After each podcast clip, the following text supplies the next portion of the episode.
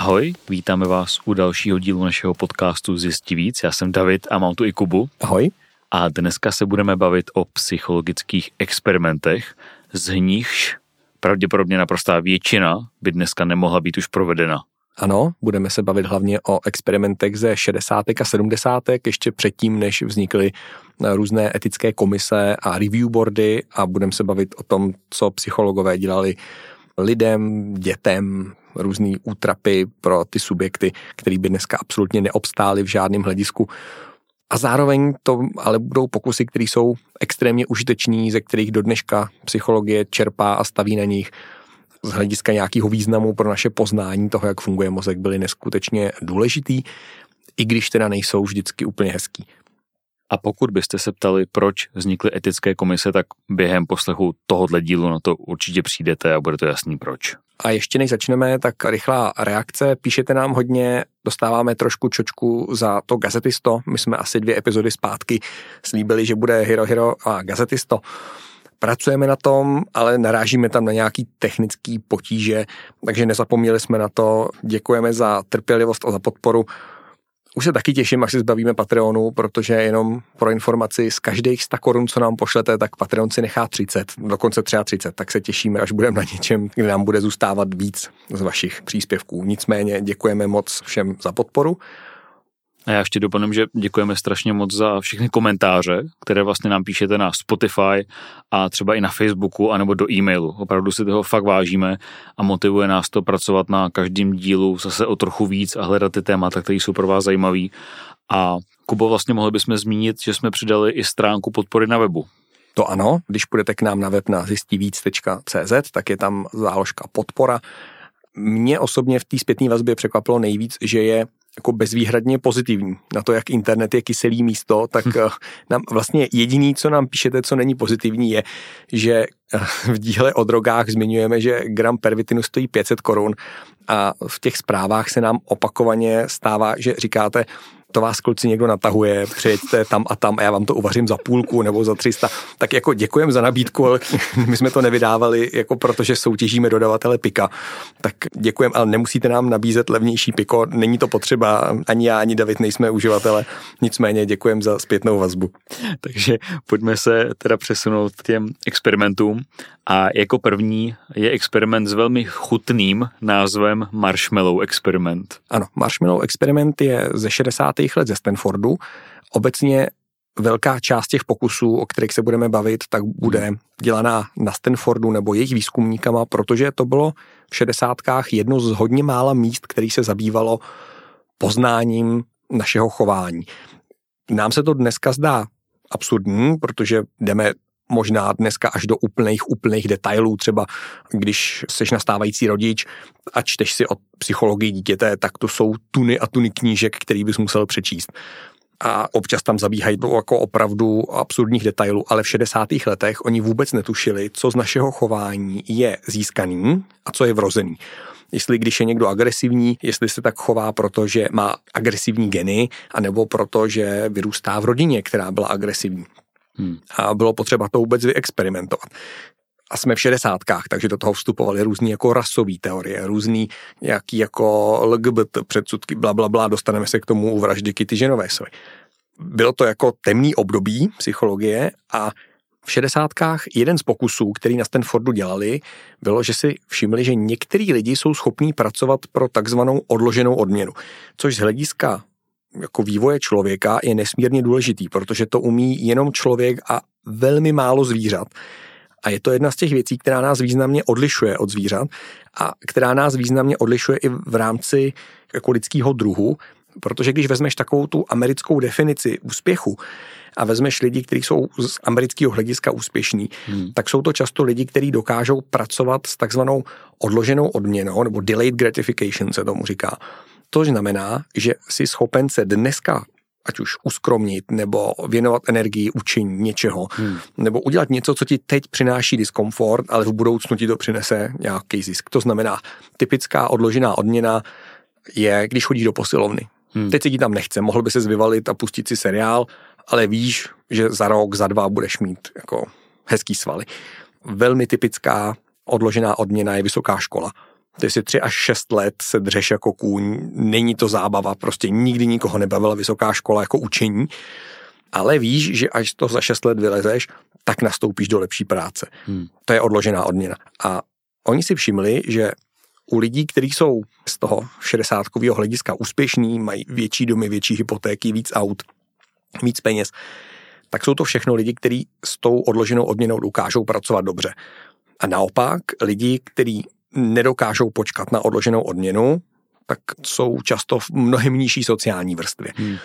A oni nevěděli, jestli to je něco, co je získaný z rodiny, jestli je to něco, co je vrozený a podobně. Tak vzali několik desítek dětí a dali do místnosti s marshmallow, to je takový ten sladký, sladký Bombonek, bonbon. oni to myslím pečou nad ohněm američani? Něco takového, oni to je. úplně zbožňují a je to vybraný kvůli tomu, že to je jako univerzální odměna. Hmm. Pak se ty pokusy dělali i s precíčkama a tak. Prostě něco, co to dítě jako určitě chce. Hmm.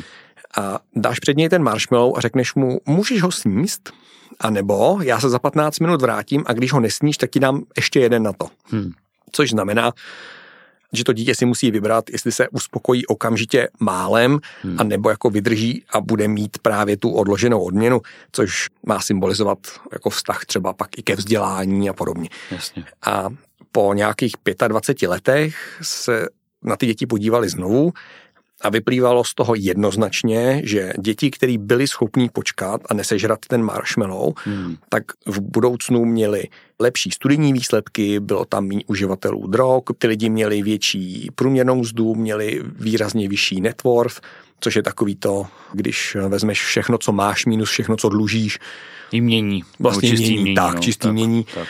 A vlastně všechny ty kvantifikovatelné úspěchy měly větší hypotéky, víc aut a podobně. A výzkumníci z toho usoudili, že ano, pokud dítě je schopný počkat, tak je to známka, že líp pracuje s odloženou odměnou a v hmm. budoucnu bude úspěšnější. Já jsem vždycky tyhle lidi obdivoval, abych snědl nejenom ten svůj marshmallow, ale všech těch ostatních dětí vedle. ano, ale to konec konců by taky možná něco symbolizovalo, víš, ty nemusíš čekat na odloženou odměnu, protože jsem sežral ostatních marshmallow. Já nebudu mít dva, že jo, svoje, ale deset jiných. Přesně tak, ostatní děti čekali na dva a ty nemusel... Kde je ten chytrý tady? Přesně tak. Samozřejmě tady s tím je několik problémů, ono to do určitý hmm. míry platí. Jednoznačně, když se podíváš na, teď úplně jako z hlavy mě napadá Ester Ledecká, hmm. jo, ona to zlato jako nedostala jenom protože je nadaná, ona prostě jednu až dvě dekády úplně nechutně dřela hmm. a musela na tom svahu být, když bylo hezky, ale i když bylo hnusně, když se jí chtělo, ale i když brečela, tak ji tam prostě dotáhli a jo. Hmm. To je přesně ono, že tam byla ta odložená odměna a ona si ji teďka užívá. Takže do určitý míry to rozhodně funguje. Ten problém, který já s tím mám, je, že ten úspěch je kvantifikovaný hrozně po americku. Respektive nikdo se nikdy nezabýval v těch pokusech ničím, jako jsou ty lidi šťastní, protože jednoznačně mají větší domy, dosáhnou na větší hypotéku, mají vyšší čistý mění. To je jako absolutně. Takže z toho hlediska takového toho amerického snu jsou jednoznačně úspěšnější. úspěšnější. Mm-hmm. Ale co když to říká, že děti, které jsou schopní vydržet diskomfort jako děti, tak jsou schopní vydržet diskomfort i jako dospělí. Víš, že oni se jich neptali, jasně, máte dva leasingy, dvě hypotéky, že jo, jak z té písničky, hmm. a neptali se jich a neberete na to náhodou jako léky, nejste na antidepresivech, hmm. což v Americe je v některých regionech 30% populace. Hmm. Pro někoho možná paradoxně to, že umí snášet diskomfort, může být psychicky náročnější. Hmm. Jo, že ta rodina tím může dát takový ten jako sits flash, takový to studijní, ano, už jako dítě jsem nikam nechodil a jenom jsem se šprtal a tak jsem dostal sam jedničky a pak jsem šel s vyznamenáním, skončil jsem s červeným diplomem, pak jsem nastoupil do velmi prestižní práce a mám velmi zajímavou hypotéku ale vlastně... A celý svůj život nenávidím. Přesně tak, ale vlastně celý ten život můžeš prožít v nějakým diskomfortu, hmm. víš, a těšíš se možná na co, jakože na důchod. Neříkám, že to tak musí být, hmm. ale nikdo hmm. neskoumal jako subjektivní spokojenost těch lidí. A nikdo se jich nezeptal, nebylo by třeba pro vás definovaný štěstí tím, že vezmete obytňák a prostě pojedete obět Evropu v obytňáku? A takový člověk by ti řekl, co jsem, hippík? Přesně, jo, že třeba by ho to vnitřně lákalo, hmm. ale on je právě schopen snášet diskomfort a tak dře, protože společnost říká, přece úspěch je, když máš větší hypotéku. Hmm. A paradoxně někdo, kdo by se žral ten marshmallow hned, kdo nevydrží diskomfort, tak si vezme ten obytňák a zjistí, že je na té pláži jako enormně monumentálně šťastný. A ano, kvantifikovatelně má nižší network a možná bude mít nějaký dluhy, ale vlastně jako když by si jim odebral vzorek krve a změřil jim kortizol, prostě tak on bude mít mnohem méně toho stresového hormonu.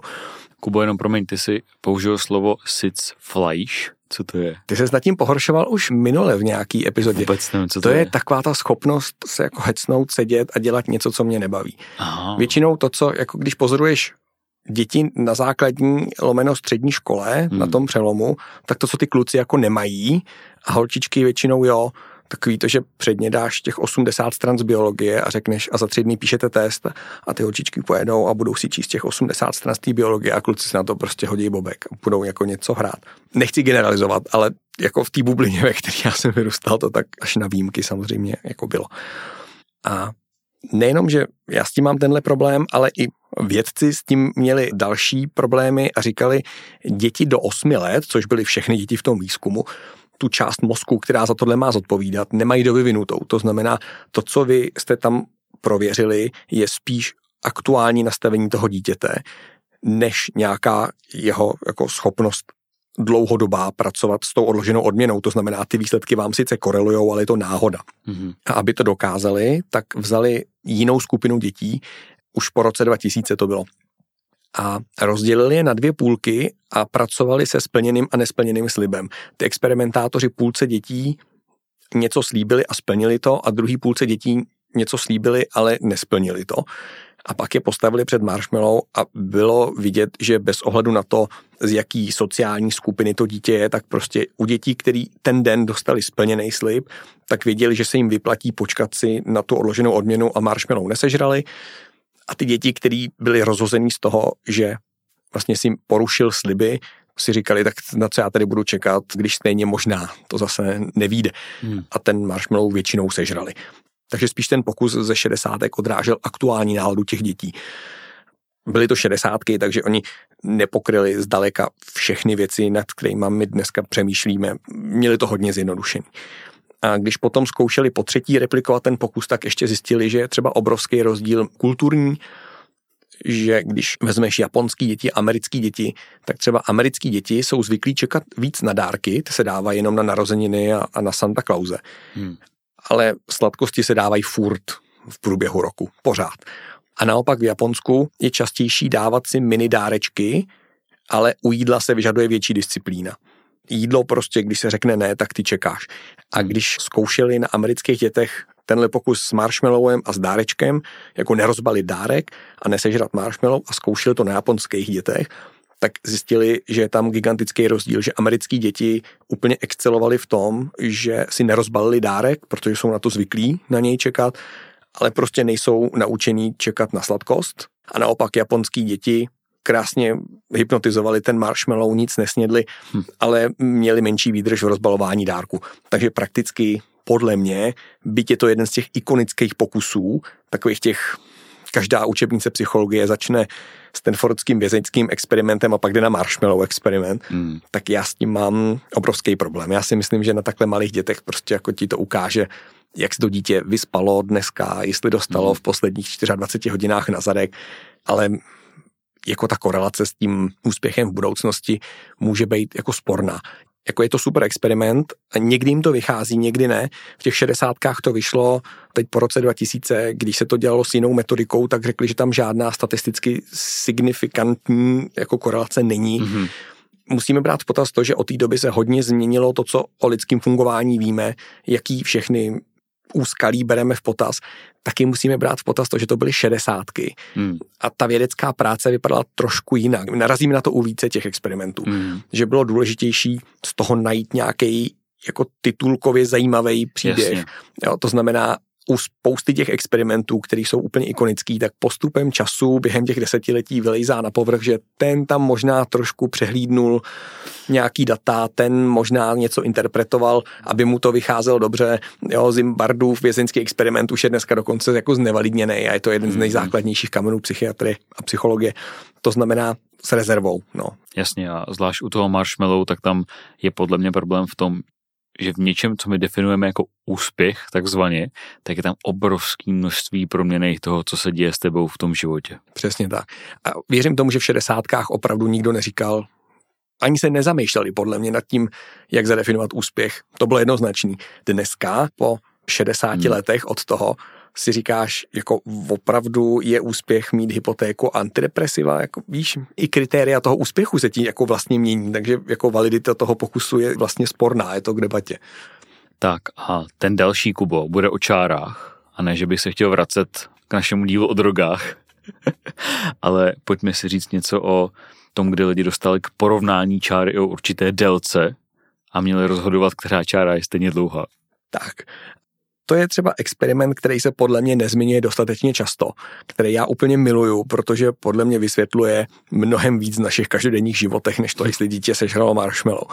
A je to pokus na konformitu, protože my jsme se bavili v biasech, že konformita jako taková je pro nás životně důležitá. Hmm. No, je to epizoda o kognitivních zkresleních, kdy vlastně historicky, že náš prehistorický mozeček vlastně považuje za strašně důležitý být jako ostatní a je pro něj v mnoha ohledech důležitější nevybočovat ze skupiny, než si jako prosadit svůj nějaký správný názor. A oni se to snažili kvantifikovat a udělali pokus, kdy vzali 12 lidí a jedno z toho byl ten testovaný subjekt a aniž by to věděl, tak těch zbylých 11 lidí byli herci, kteří měli předem domluvený scénář. A vždycky promítli dvě sady čár. Na jedné straně byla jako jedna čára o nějaký konkrétní délce a k tomu promítli tři jiný čáry.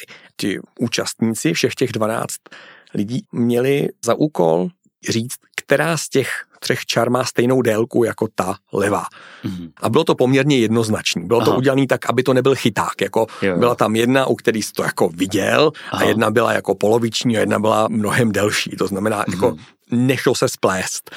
A byli domluvení, že v těch prvních dvou příkladech budou ty herci odpovídat správně, že řeknou, která čára byla jako správná. Hmm. A potom v těch zbylejch příkladech měli domluvený, že všichni budou odpovídat špatně a všichni se shodnou na nějakým jako špatným výsledku. To hmm. znamená, vypadá to tak, že to by promítli třetí příklad a ty si viděl, že správná odpověď je B.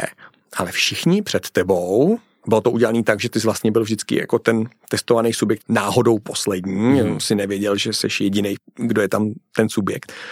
Tak všichni před tebou řekli A. A ty jsi si říkal, ty jsou blbí nebo co? Jo, ty příklady byly fakt jednoznační. A bylo zajímavé sledovat, že v 35% případů se ty lidi přiklonili ke skupině a řekli špatnou odpověď jenom proto, aby nevyčnívali. Hm.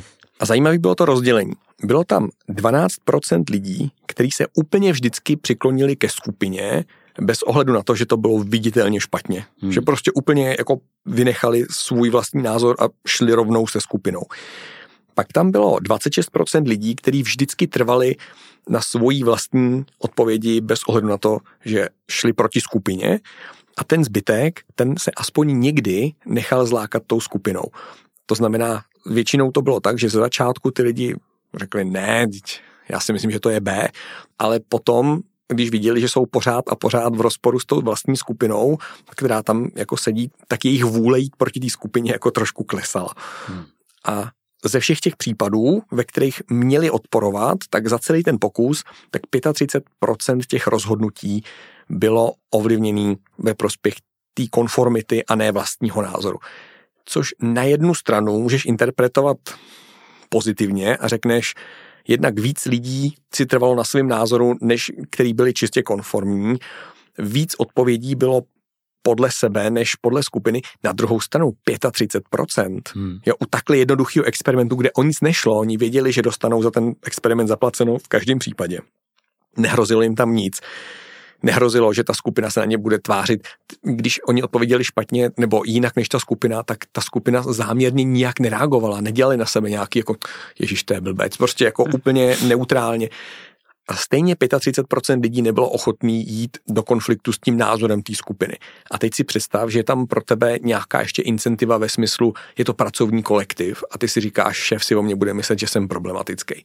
Hmm. Nebo že je tam třeba něco ve smyslu velký poroty ve Spojených státech. Zase se vracím k tomu filmu, už jsme o tom mluvili v těch bajasech. 12 rozněvaných mužů s voskovcem, kdy ten jeden člověk jako jediný má pocit, že by neměli popravit mm-hmm. toho Černocha, protože ty důkazy nejsou přesvědčivý a jde vlastně proti těm zbylým jedenácti a oni se na to musí shodnout unizon. Mm-hmm. Kdy ti tam hrozí cokoliv, byť jenom jako pozvednutý obočí od té skupiny, nebo že děláš někomu problémy, tak ty procenta by narůstaly ještě na mnohem víc a v některých situacích to prostě může mít jako fatální rozhodnutí. Vem si, že třeba hlasujete ve správní radě ve firmě a ty si myslíš, že ta firma jde špatným směrem ale vidíš, že všichni okolo tebe hlasujou, hmm. tak budeš si dělat problémy, víš? To může mít obrovský dopad na naše každodenní životy.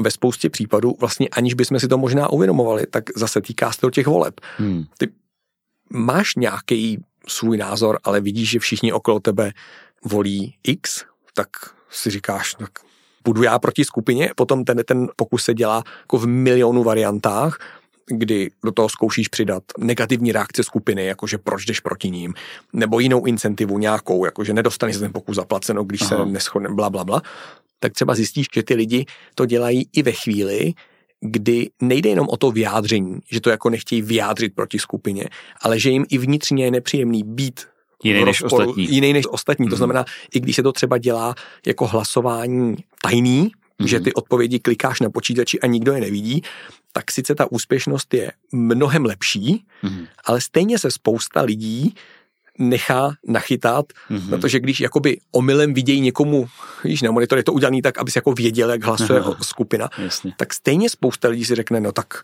budu já hlasovat B, když tady jedna z lidí říká A, víš? A i když ti nic nehrozí a i když to nikdo neví, tak stejně ty lidi hlasujou konformně, takže podle mě pro volby je tohle naprosto zásadní téma když si vezmeš, co to pak může ovlivnit vlastně z dlouhodobého hlediska, tak to, že máš na Facebooku nějakou jako silnou aktivistickou skupinu, pár lidí, kteří významně šlapou do toho, aby řekli, celý internet si myslí, že, a teď, že děje se to na obou stranách, ale jakmile si vytvoříš tu bublinu. Tak to je ta typická manipulativní věta, že jo, každý přece ví, že tak, takže to pak opravdu může mít dopad prostě třeba na nějakých pár procent ve volbách. To už jako není legrace. Tohle je pokus, který je podle mě jako fascinující a měl by se dělat častěji a měli by o něm podle mě všichni vědět, hmm. protože to není...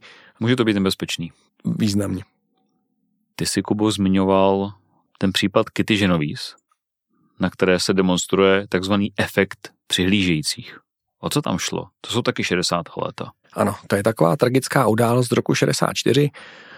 Kitty Ženovésová, doufám, že to čtu správně, byla mladá žena, bylo jí myslím 29, pracovala v baru a když se vracela domů, tak v roce 64 si ji vyhlídl takový jako psychopat, sledoval jí domů a když vcházela do domu, tak ji pobodal, pak tam došlo k nějakému ještě jako sexuálnímu útoku a pak teda jako odešel a po tomhle útoku, který poměrně jako otřásl New Yorkem, tak v New York Times vyšel článek o tom, že 38 lidí ten útok vidělo a nic neudělalo. Ještě kdyby ten útok probíhal v jedné vlně, tak by asi nikomu nepřišlo divný, že 70-letá babička a 50-letý invalidní důchodce nevyšli ven, aby fyzicky bojovali s mladým svalnatým afroameričanem, který měl fakt jako mačeta, no, jako dlouhý lovecký nůž. Problém byl, že on ji nejdřív pobodal a pak na 10 minut odjel autem. A ty svědci říkali, ano, my jsme viděli nějaký konflikt a ten útočník potom odjel autem. A oni, ty přihlížející, se jako vrátili do svých domovů a koukali na televize a ona tam 10 minut ležela hmm. vlastně ve vstupní hale toho domu. On někam odjel a pak se vrátil a vlastně ta nejhorší část, která jí nakonec stála život, tak proběhla potom. To znamená, během těch deseti minut bylo bezpečný pomoc, ty svědci viděli, že on odjel, že by bylo bezpečný pomoc a nikdo to neudělal. Hmm. A pak tam znova ležela, našla jí kamarádka, ta paní pak při převozu do nemocnice zemřela teda a novináři oslovili psychologi A říkali, proč jí vlastně nikdo jako nepomohl. Hmm. A psychologové tehdy neuměli odpovědět.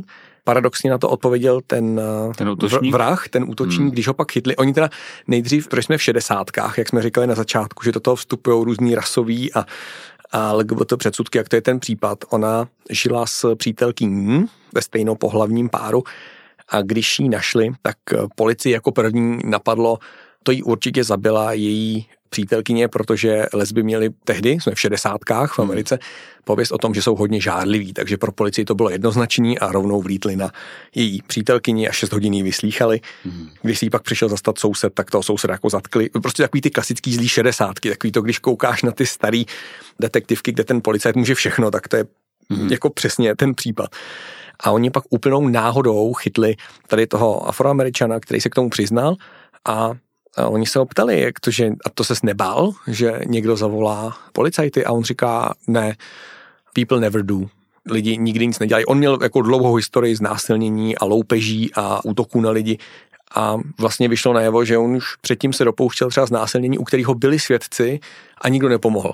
Takže on byl zvyklý, že lidi se na to jako dívají a nikdo nepomáhá. Takže se i na základě tohohle případu zavedla linka 911. Mm-hmm. To je takový to call 911, co tam mají, tak to oni zavedli v Americe až v roce 1968. Takže tady jsme čtyři roky předtím, než se zavedla ta linka. Ono se pak ukázalo totiž, že New York Times si to trošku udělal to trošku senzačnější, než to reálně bylo že těch lidí tam jednak nebylo 38 a jednak z těch asi 12, co to reálně viděli, mm-hmm. tak velká část lidí jako slyšela křik, ale pak vypověděla policajtům, že to se tam jako děje pořád a že, že to nevypadalo jako nic násilného. Mm. Byl tam jeden nebo dva lidi, kteří opravdu ten útok viděli a bylo špatně, že zašli dovnitř. A nebylo to tak, že 38 lidí by se na to dívalo, nic neudělalo. Ale stejně tam byla otázka, proč, když to jako ty lidi viděli, proč se tomu nikdo nevěnoval. Mm. Oni začali v 68. dělat pokusy, nakonec se to označuje za efekt přihlížejícího, jako bystander efekt, a spočívá v tom, že ve chvíli, kdy u nějaký emergency situace je víc lidí, tak my máme tendenci si myslet, jo, on někdo něco udělá. Já nemusím, protože je tady dost jiných, který to Přesně, je nás u toho 40, takže hmm. zodpovědnost za to určitě někdo jako převezme. On bohužel nepřevezme. Jo. Hmm, Pokud jsi hmm. třeba někdy jako projekták, vedeš lidi, tak víš, že když řekneš na týmový poradě, je potřeba dokončit projekt X, tak všichni řeknou, jo, jo, jo, jo, je potřeba dokončit projekt X, ale za týden si to řeknete znovu, jo, musíš říct, Petr dokončí projekt X. Stejně tak třeba hasiči i záchranáři vždycky říkají na školeních to stejný. Pokud někam přejedete, okolo je hlouček lidí kolem autonehody nebo kolem požáru, tak když řekneš, zavolejte někdo hasiče nebo někdo záchranku a tam stojí 15 lidí, tak nikdo nezavolá, protože si všichni myslí, že těch 14 dalších lidí určitě někdo zavolá. Takže musí říct, vy pane zavoláte záchranku hmm. a vy paní zavoláte hasiče. Protože v tu chvíli oni vědí, ano, je to moje zodpovědnost. A pak hmm. je to v pohodě. To není o tom, že by lidi nechtěli pomoct, yeah. ale o tom, že když vidí, že je tam těch lidí víc, tak si prostě myslí, že někdo zavolá. Ve chvíli, kdy ukážeš vy hasiče a vy záchranku, tak to bude fungovat. To je v pohodě případně si řekneš, už je tady 14 lidí a rozhodně už někdo z nich zavolal záchranku a hasiče. Přesně tak. Já jsem to viděl několikrát na vlastní oči. Jednou jsem šel na Václaváku z Mekáče, nesu sídlo a asi pět metrů ode mě se pán polil nějakou hořlavou látkou, zapálil se. Byl na vycházce z Bohnic, pustili ho nakrátko a on prostě udělal tohle. Bylo nás tam spoustu, byl to Václavák prostě v 8 hodin večer, všichni vytáhli telefony a všichni začali natáčet nikoho nenapadlo, že by jako zavolal hasiče. Mně to přišlo jako absurdní, tak jsem samozřejmě jako volal, ale stejně tak, jak jsem byl otřesený z toho zážitku, že tam mm-hmm. jako hoří člověk, tak jsem byl otřesený z toho, že na to třeba 40 lidí koukalo a nikdo nepomohl. Takže to opravdu v reálu funguje, že lidi si myslí, ne, já si nemyslím, že to byly nějaký jako extra hyeny, který um, jako nechtěli pomoct, ale říkali si tak fajn, tak já to můžu natáčet, protože těch ostatních 40 nebo kolik tam bylo lidí určitě zavolá ale když si to řekne všech 40, tak je to nepříjemné. A, nebo si ještě dneska, o to je to nebezpečnější, může říct, to je nějaký divadílko. To je nějaký efekt, víš, jakože... No, tohle jako nebylo. To bylo vidět, že nebylo, ale rozumím tomu. Problematicky je to třeba, když chodíš na hlavák, hmm. jako když budeš na malý vesnici, někde na procházce a uvidíš na zemi ležet člověka, hmm. tak si říkáš, nejspíš má problém. Zamáváš s ním a řekneš si, hmm. jste v pořádku, protože jednak seš tam sám a jednak je to nezvyklý, že na malý hmm. vesnici leží hmm. člověk na zemi pokud nejsou hody. Ano, nebo svatba v okolí na Moravě a podobně. Až budeme jednou vystupovat na život, tak nemůžeme přijet na Moravu, předostaneme hrozně přes budku. Ale když vycházíš z metra na hlavním nádraží, tak pokud bys měl stoumat s každým, kdo leží na zemi, hmm. tak by si prostě nikdy do té školy nedošel, protože prostě jich tam leží 50 a nechtějí, aby se s ním věnoval. A ještě navíc vás jde celý vagón, takže i kdyby náhodou ten člověk opravdu vypadal, že potřebuje hmm. pomoc, tak všichni z toho vagonu si řeknou, hele, je nás tady 80 prostě. Já spěchám, to udělá někdo jiný. Přesně tak. Hmm. Takže je mnohem pravděpodobnější, že zemřeš v centru Prahy v metru a jenom druhý příklad, jeli jsme asi měsíc zpátky Blankou a už byly rozsvícený ty oranžové vlajky a v prostředním pruhu ze třech stálo auto. A když jsme ho míjeli, tak se mi zdálo, že ten člověk je tak jako divně pověšený na těch pásech. Mm-hmm. A říkám si, už jsou tady oranžové vlajky, takže určitě někdo o něm ví, ale nedalo by mi to prostě, už se tam nedalo bezpečně zastavit a už jsme byli daleko, ale říkám si, nejspíš to vědí, ale prosím, pro jistotu, pro jistotu. Hmm. Tak jsem zavolal 112, říkám, asi to už máte hlášený v té blance, ale přijdem, že ten člověk potřebuje pomoc, nemůžu tam bezpečně zastavit. A paní mi říká, to nemáme hlášený vůbec nic a říkala mi, jestli tam svítí oranžový světla, tak to se spouští automaticky. Ono to dokonce i v Google mapách už to bylo nahlášené jako překážka v provozu, mm-hmm. ale to bylo jenom v rámci blanky, ale mm-hmm. nikdo nevěděl, že ten člověk má jako medical issue, problém, že potřebuje.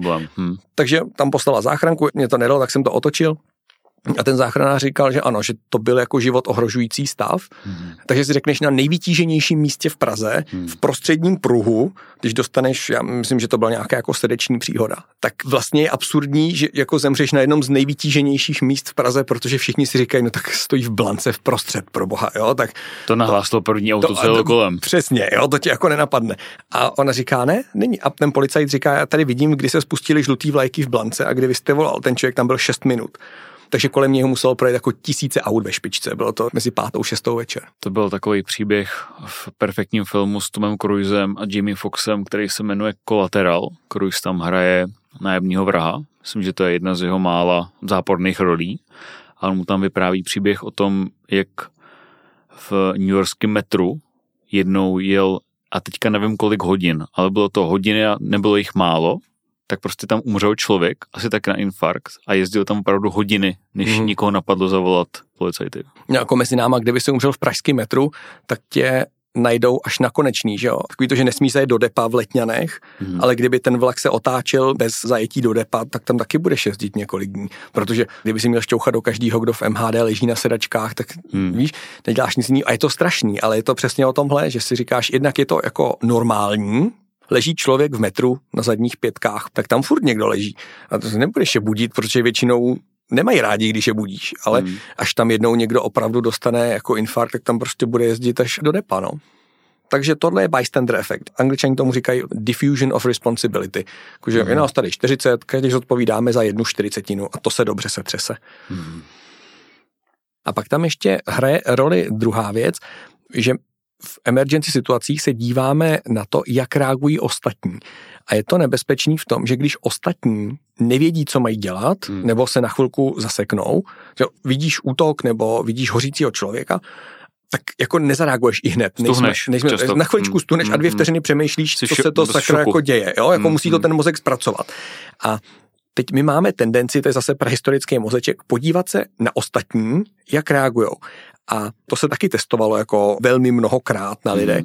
Tak v jednom z těch pokusů oni popisují, že lidi se podívají okolo sebe a nikdo nereaguje a lidský mozek neumí rozlišit tu situaci, kdy nereaguješ z šoku a kdy nereaguješ, protože není potřeba. Mm-hmm. Takže zaměňuje a když nikdo nezareagoval, tak ty si řekneš, aha, tak asi je to, a ty Nemám si to doložíš. Nemám reagovat, je to buď divadlo, nebo není to potřeba, nebo už mm. někdo volal mm-hmm, asi. Mm-hmm. Jo. Takže nenechat se zmást tím, že na ten požár kouká 40 lidí a stojí a čumějí nebo nahrávají jako na telefon a říct, volal jste někdo hasiče a oni pravdu řeknou, ne, ne, ne, ne, tak zavoláš ty. No nebo ty hasiče nebo policie nebo záchranku zavolat znovu a při nejhorším se dozvíte, že už někdo volal. Že už jedou, přesně tak. Oni se určitě nezlobí, stává se to spoustu krát. Nevím, proč jsem u tolika emergency situacích a maximálně ti řeknou ano, my už víme a už tam někoho posíláme. To je úplně v pořádku. Jo a mimochodem ještě to taky záleží na kontextu. Oni třeba v jednom případu zkoušeli dělat pokus na tom, že nechali chlapa, aby na poměrně frekventovaném místě mlátil ženu. A dělali rozdíl v tom, že chvilku ta žena křičela jdi ode mě pryč, vůbec tě neznám. A na to zareagovalo 65% kolem jdoucích a řekli mu, hele, dej si pokoj. Ale když ta žena volala, nech mě být, vůbec nevím, proč jsem si tě brala, tak na to zareagovalo asi 15% kolem jdoucích. Že jsou situace, které bereme jako je to v pořádku. Mhm. Jo, zase bavíme se o věcech, které vznikaly v 60. v 70. Já si mhm. myslím, že kdybys to zopakoval dneska, že by to dopadlo líp ale jsi v sedmdesátkách, takže když muž mlátí svoji ženu, tak to je asi nějaký domácí. Asi měl teplý pivo nebo něco takového. Měl jako tehdy pocit, že to je přijatelnější, jo? Nebo... Tak, tak, ale oni testovali několik jako věcí, které to můžou ovlivnit a jedno z toho mhm. je právě kontext. Oni třeba zjistili, ve svém vlastním prostředí pomáháš mnohem líp než v cizím když se to stane někde, kde seš u tebe před prací, u tebe před domem, máš větší tendenci pomáhat, než když seš v cizím prostředí. Když pospícháš třeba, oni to zkoušeli, že vlastně pozvali lidi na falešnou přednášku, měli mluvit a pak jim zavolali, že si asi spletli o hodinu, ale že už mají za chvilku mluvit a ty lidi mhm. pospíchali, mm-hmm. že šli pozdě a byli v tu chvíli jako absolutně neochotní pomáhat uh, kolem jdoucím, než když měli časovou rezervu a podobně. Je tam strašně moc proměných, který do toho vstupují. A vlastně z toho vychází, že třeba takový jako život v centru Prahy splňuje úplně všechny ty okolnosti, které jsou jako proti pomáhání. Je tam hromada lidí, která někam pospíchá, která jako moc nevnímá okolí, a když se ti tam něco stane, tak je opravdu jako velká pravděpodobnost, že máš smůlu. No. A zvlášť s tím vnímáním okolí, já jsem si to taky uvědomil. Já nevylezu ven bez sluchátek v uších. No jasně. Jasně. A vlastně si říkám, jak je to nebezpečný, protože pak nevnímáš to okolí a nevíš, i kdybys chtěl pomoct, tak si třeba něčeho nevšimneš. Jasně, jdeš se sluchátkama, koukáš Přesně. někam před sebe a šlapeš si, takže když vedle tebe někdo, tak prostě nevidíš, že chlap no. mlátí ženskou, což bys normálně zasáhl, že jo? ale bohužel prostě máš sluchátka, no.